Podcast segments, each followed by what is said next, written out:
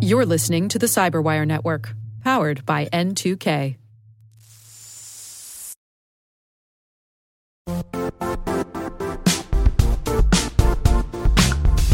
The IT world used to be simpler. You only had to secure and manage environments that you controlled. Then came new technologies and new ways to work. Now, employees, apps, and networks are everywhere. This means poor visibility, security gaps, and added risk. That's why Cloudflare created the first ever connectivity cloud. Visit cloudflare.com to protect your business everywhere you do business.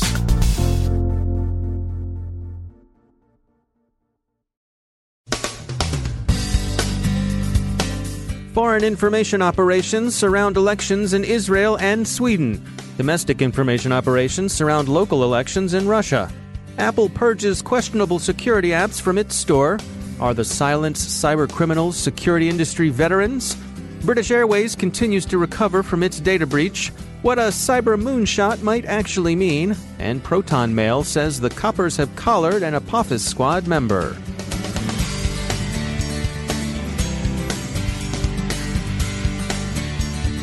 From the CyberWire studios at Data Tribe, I'm Dave Bittner with your CyberWire summary for Monday, September 10th, 2018. Information operations directed toward influencing or disrupting elections have surfaced in several countries. Clear Sky reports finding an Iranian disinformation campaign aimed at planting bogus stories in and around Israel. One Hebrew language site, Tel Aviv Times, published plagiarized stories altered to support Iranian interests. 14 bogus Facebook profiles and 11 inauthentic Twitter accounts were coordinated with the campaign. Several of the sites involved in the operation targeting Israel closed after the exposure. The operation's playbook seems to have resembled the one uncovered late last month in the U.S. Swedish authorities have warned of foreign disinformation designed to affect recently concluded elections, which were indeed contentious. Swedish authorities framed the issue of foreign information operations as a matter of national defense, as preparation for a foreign attack. There's little doubt as to who would be doing the attacking, of course. It's Russia. And in Russia itself, a domestic campaign is running with the apparent intent of suppressing dissenting voters. A lot of people are upset about a pension reform the government is instituting. It's a broadly unpopular piece of austerity that would raise the retirement age for men from 60 to 65 by 2028 and for women from 55 to 63 by 2034. Apple continues to eject questionable security apps from its store. Over the weekend, it developed that researchers are apparently associating some of those apps with Trend Micro. The story is still developing, and early reports may well be confused. Apple took the questionable apps down after Cupertino was notified of their behavior. Some call the ejection fast, others say it was still too slow, but all of them say good riddance. Nothing yet on Trend Micro's blog. We stress that this story is still developing. Group IB thinks it likely that at least one of the two members of the Silence cybercriminal crew have worked or may even still work in the security industry. Where in the industry they haven't yet said. Their evidence looks mostly circumstantial. Silence has been most active against Russian financial institutions. British Airways continues to struggle with its large data breach. Observers say that the airline's payment site was loading scripts from at least seven domains other than its own, and that it was out of PCI compliance. Some think the incident involves third party compromise similar to the one that hit Ticketmaster in the UK. The airline itself may be facing a heavy £500 million fine and a customer boycott. British Airways is in the process of notifying affected customers. We've been tracking ongoing revelations of potential vulnerabilities baked into the hardware of the CPUs we use, the result of speculative processing routines issues that researchers have named Spectre, Meltdown, and recently Foreshadow. Yehuda Lindell is co founder and chief scientist at Unbound Tech, and he's also a professor at Bar Ilan University in Israel. And he joins us with these insights. Moore's Law uh, stopped uh, working for us a number of years ago. Uh, we had from, we had many many years of uh, of growth where every year and a half or so the speed of processors doubled. At some point, due to physical limitations, that stopped, and chip manufacturers had to look for alternative, novel ways to get speed improvements. Uh, Intel is one of the most uh, innovative. They excelled very much at uh, this type of work. What we ended up getting is a very, very complex chip that no one truly understands, and that uses many sophisticated techniques to get uh, performance speedups, but also at the expense of uh, exposing vulnerabilities. That, to be fair to Intel, no one was uh, aware of until recently, but that's the current situation that we have. Now, when you say we have these complex chips that, that no one really understands, can you dig into that a little bit? What do you mean there? So there, there are a lot of uh, different techniques that are used to uh, out of order execution and speculative execution, and the way the caches work, and the way these different things interact. So you have you have experts on the microcode level, and they'll understand very much what the chip is offering. But it doesn't necessarily mean that people writing the operating systems have a full understanding of exactly what's going on. And uh, uh, even when they do, there are the different interactions between these different uh, parts of the chip uh, cause a problem. What, we, what, what, I call it a lack of isolation. Uh, what we typically think of when we run a piece of software is that it's running in isolation from other uh, pieces of software, from other code running on, on, on the chip. And that's what operating systems are aimed to do. The problem is that it's not the operating system that is breaking the isolation, which was the case until you know, a few years ago it's the actual hardware itself. And that complexity, the complexity of the way the the way the chip gets its additional performance and, and, and, and the interaction between the different pieces of code and the hardware and the microcode altogether causes this results in this very, very complex infrastructure and ecosystem that, that we don't really understand. And these are, as you say, they're sort of unintended consequences. Do you suppose that um, we'll find uh, future chips uh, are going to uh, give up some of their performance in exchange for better security? That's what I would hope. But that's you know my perspective as a security expert and as a cryptographer. There are plenty of other people who the most important to think, thing to them is performance.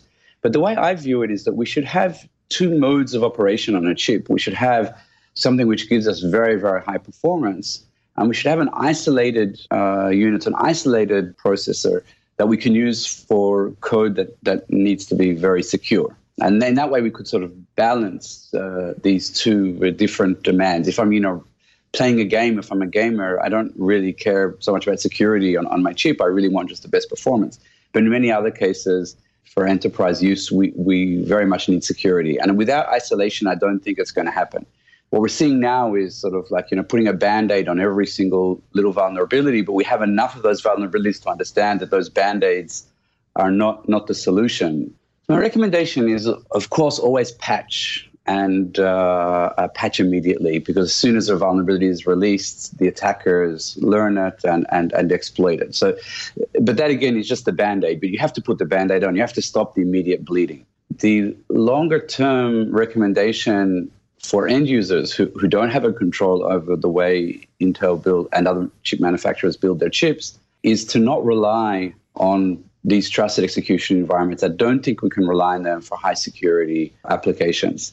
That's Yehuda Lindell. He's co founder and chief scientist at Unbound Tech. He's also a professor at Bar Ilan University in Israel. There's a fair bit of coverage that emerged over the weekend of the notion of a cybersecurity moonshot it's thought the U.S. administration is preparing to announce. Much of that coverage is sourced in part to remarks delivered at last Thursday's Billington Cybersecurity Summit during a fireside chat on the topic. We heard that chat, but we heard it a bit differently from the way in which some others understood it. A moonshot is a bold project that sets a challenging goal and a challenging timeline for achieving it. A moonshot is an effort to solve a big, difficult, and well defined engineering problem. Remember, the original moonshot was the U.S. space program of the 1960s that moved from Project Mercury through Project Gemini and into final success with Project Apollo. A number of people seem to think that we're about to see something like this for cyber, a race in cyberspace similar to the race we saw in outer space half a century ago. That's not likely, and the administration officials who last week talked about and answered questions about a coming moonshot understood this very clearly. To call for a moonshot is fundamentally to issue a call to action, and it may be useful as an inspiration, but programmatically it's not like President Kennedy's space program at all. As DHS Assistant Secretary Jeanette Manfra and U.S. Federal CISO Grant Schneider pointed out, there's no single destination and there's no clear endpoint. What they hope to accomplish, should people be energized by a call of action, is a set of cultural shifts these include, but wouldn't be limited to, reinforcing the current awareness of security as important that's emerging now outside the security industry itself, inculcating in customers an attention to and a demand for better security in the products they buy, educating young people in good digital citizenship, and pushing the Internet as a whole to better defaults in a Freakonomic kind of way. As Manfra put it, it would be a gain if security became something you had to opt out of as opposed to it ever being the other way around. So, a cyber moonshot, should we hear a call for one, is much more likely to resemble a public health campaign than it is something out of NASA. Finally, remember the Apophis Squad, the skids who hacked Proton Mail and boasted that they'd be forever anonymous and that the feds can't touch us. They've apparently been touched although in fairness to Apophis it wasn't the feds, but rather the feds' cousins in Her Majesty's service.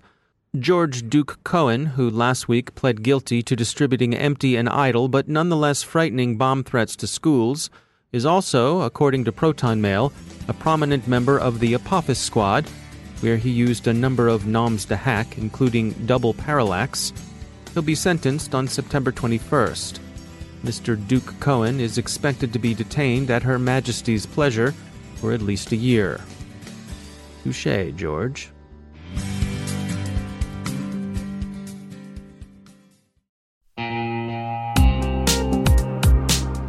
Managing the requirements for modern security programs is increasingly challenging and time consuming. Enter Vanta Vanta gives you one place to centralize and scale your security program.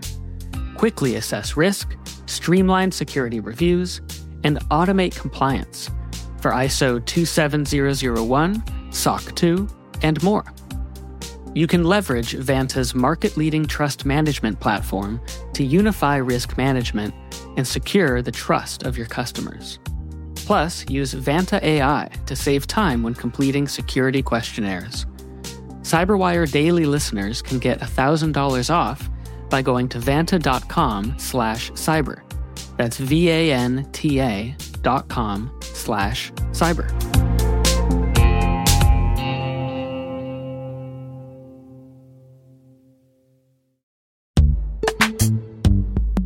In the dynamic world of enterprise security, identity architects and IT leaders face a major challenge. Growth by repeated acquisitions multiplies the complexity of everything. Multiple IDPs, MFA providers, policy engines that all need to coexist. This can lead to fragmented user identities and policies that create security vulnerabilities and add access friction. Strata Identity solves this. Now you can decommission unneeded IDPs and consolidate the ones you'd like to keep without rewriting apps or disrupting users, engineers, and app owners. Plus, Strata's modular architecture makes it easy to integrate with any identity provider without manual maintenance and coding. Join the ranks of cybersecurity leaders using identity orchestration Visit strata.io slash cyberwire, share your top identity security priorities, and receive a pair of complimentary AirPods Pro. Offer valid for organizations with over 5,000 employees. Step into a new era of identity management at strata.io slash cyberwire.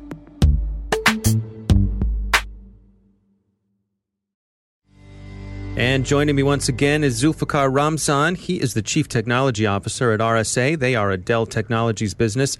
Zuli, welcome back. Um, you know, we, how do I say this? The blockchain, it's become almost a bit of a punchline lately with so many businesses trying to cash in on, you know, sort of the flavor of the month. I, I really wanted to check in with you and see where do you think we stand with this? Where are we? So I think you're absolutely spot on. There's this element of blockchain that has now gotten this pixie dust like quality where it seems to be an elixir for any kind of problem you can imagine, from saving the whales to establishing world peace to achieving immortality. Uh, but the reality is obviously not quite there where the hype is. I think what people are fundamentally missing is, is the, the important question of not whether you can use blockchain to solve a particular problem, but should you use blockchain to solve a particular problem? Look, the reality is I can buy a sledgehammer to push in a thumbtack. I can also just use my thumb, and I think the mm. thumb is a much better solution to that same problem. So, how do we get past the hype to, to know if uh, an application uh, actually makes sense? Well, I think you have to start asking yourself some more fundamental questions before you even think about using a blockchain. The first question is should you use a blockchain? And, and really, there are five questions that I have in mind that I think can quickly help you make that determination. Uh, the first question is Are you trying to store any kind of state consistently? Uh, the second question is Do you have multiple peers who may be contributing to that system? Uh, the third question is Are you trying to eliminate trust in terms of a trusted third party or an intermediary? And the fourth question is Are you working with digital assets versus, let's say, physical assets in terms of what you're trying to track?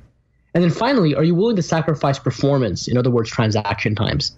Hmm. And if the answer to any of those above questions is no, you should absolutely not use a blockchain. There are better approaches for solving some of those same problems. Like, for example, databases, which have been around for a long time and are really well understood.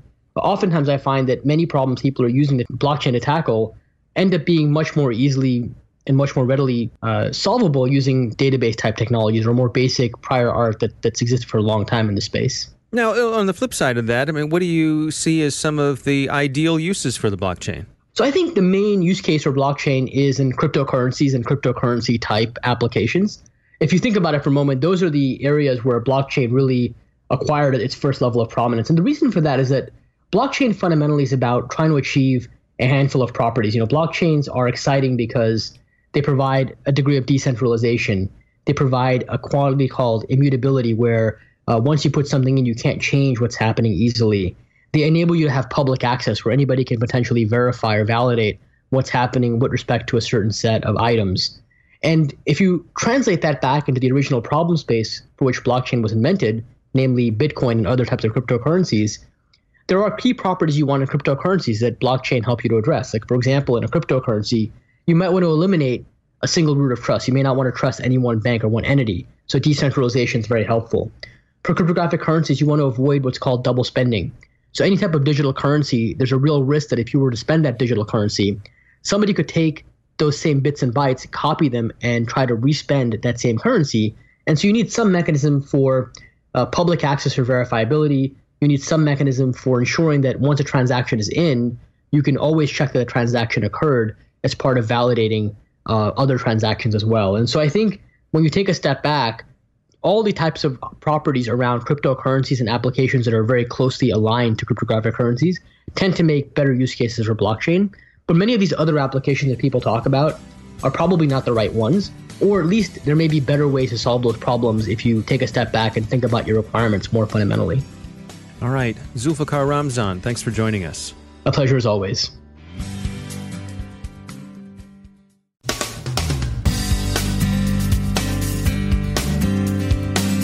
And that's the Cyberwire. For links to all of today's stories, check out our daily briefing at thecyberwire.com. And for professionals and cybersecurity leaders who want to stay abreast of this rapidly evolving field, sign up for Cyberwire Pro. It'll save you time and keep you informed. Listen for us on your Alexa smart speaker, too. The Cyberwire podcast is proudly produced in Maryland out of the startup studios of Data Tribe, where they're co building the next generation of cybersecurity teams and technologies. Our amazing Cyberwire team is Elliot Peltzman, Puru Prakash, Stefan Vaziri, Kelsey Bond, Tim Nodar, Joe Carrigan, Carole Theriault, Ben Yellen, Nick Veliky, Gina Johnson, Bennett Moe, Chris Russell, John Petrik, Jennifer Eiben, Rick Howard, Peter Kilpie, and I'm Dave Bittner. Thanks for listening. We'll see you back here tomorrow.